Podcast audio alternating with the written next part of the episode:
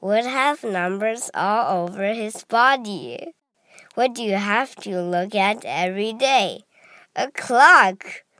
A clock is very important. There are many ways to tell the time.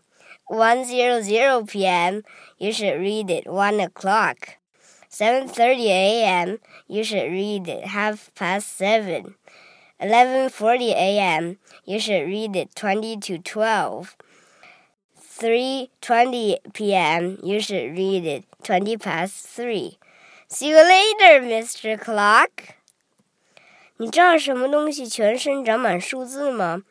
什么东西你每天都得看吗？那就是表。我们离不开表和时间。描述时间有四种方式：整点的、半点的、过了整点不到半点的，还有过了半点不到整点的。像不像绕口令儿？下次再见，Mr. Clock。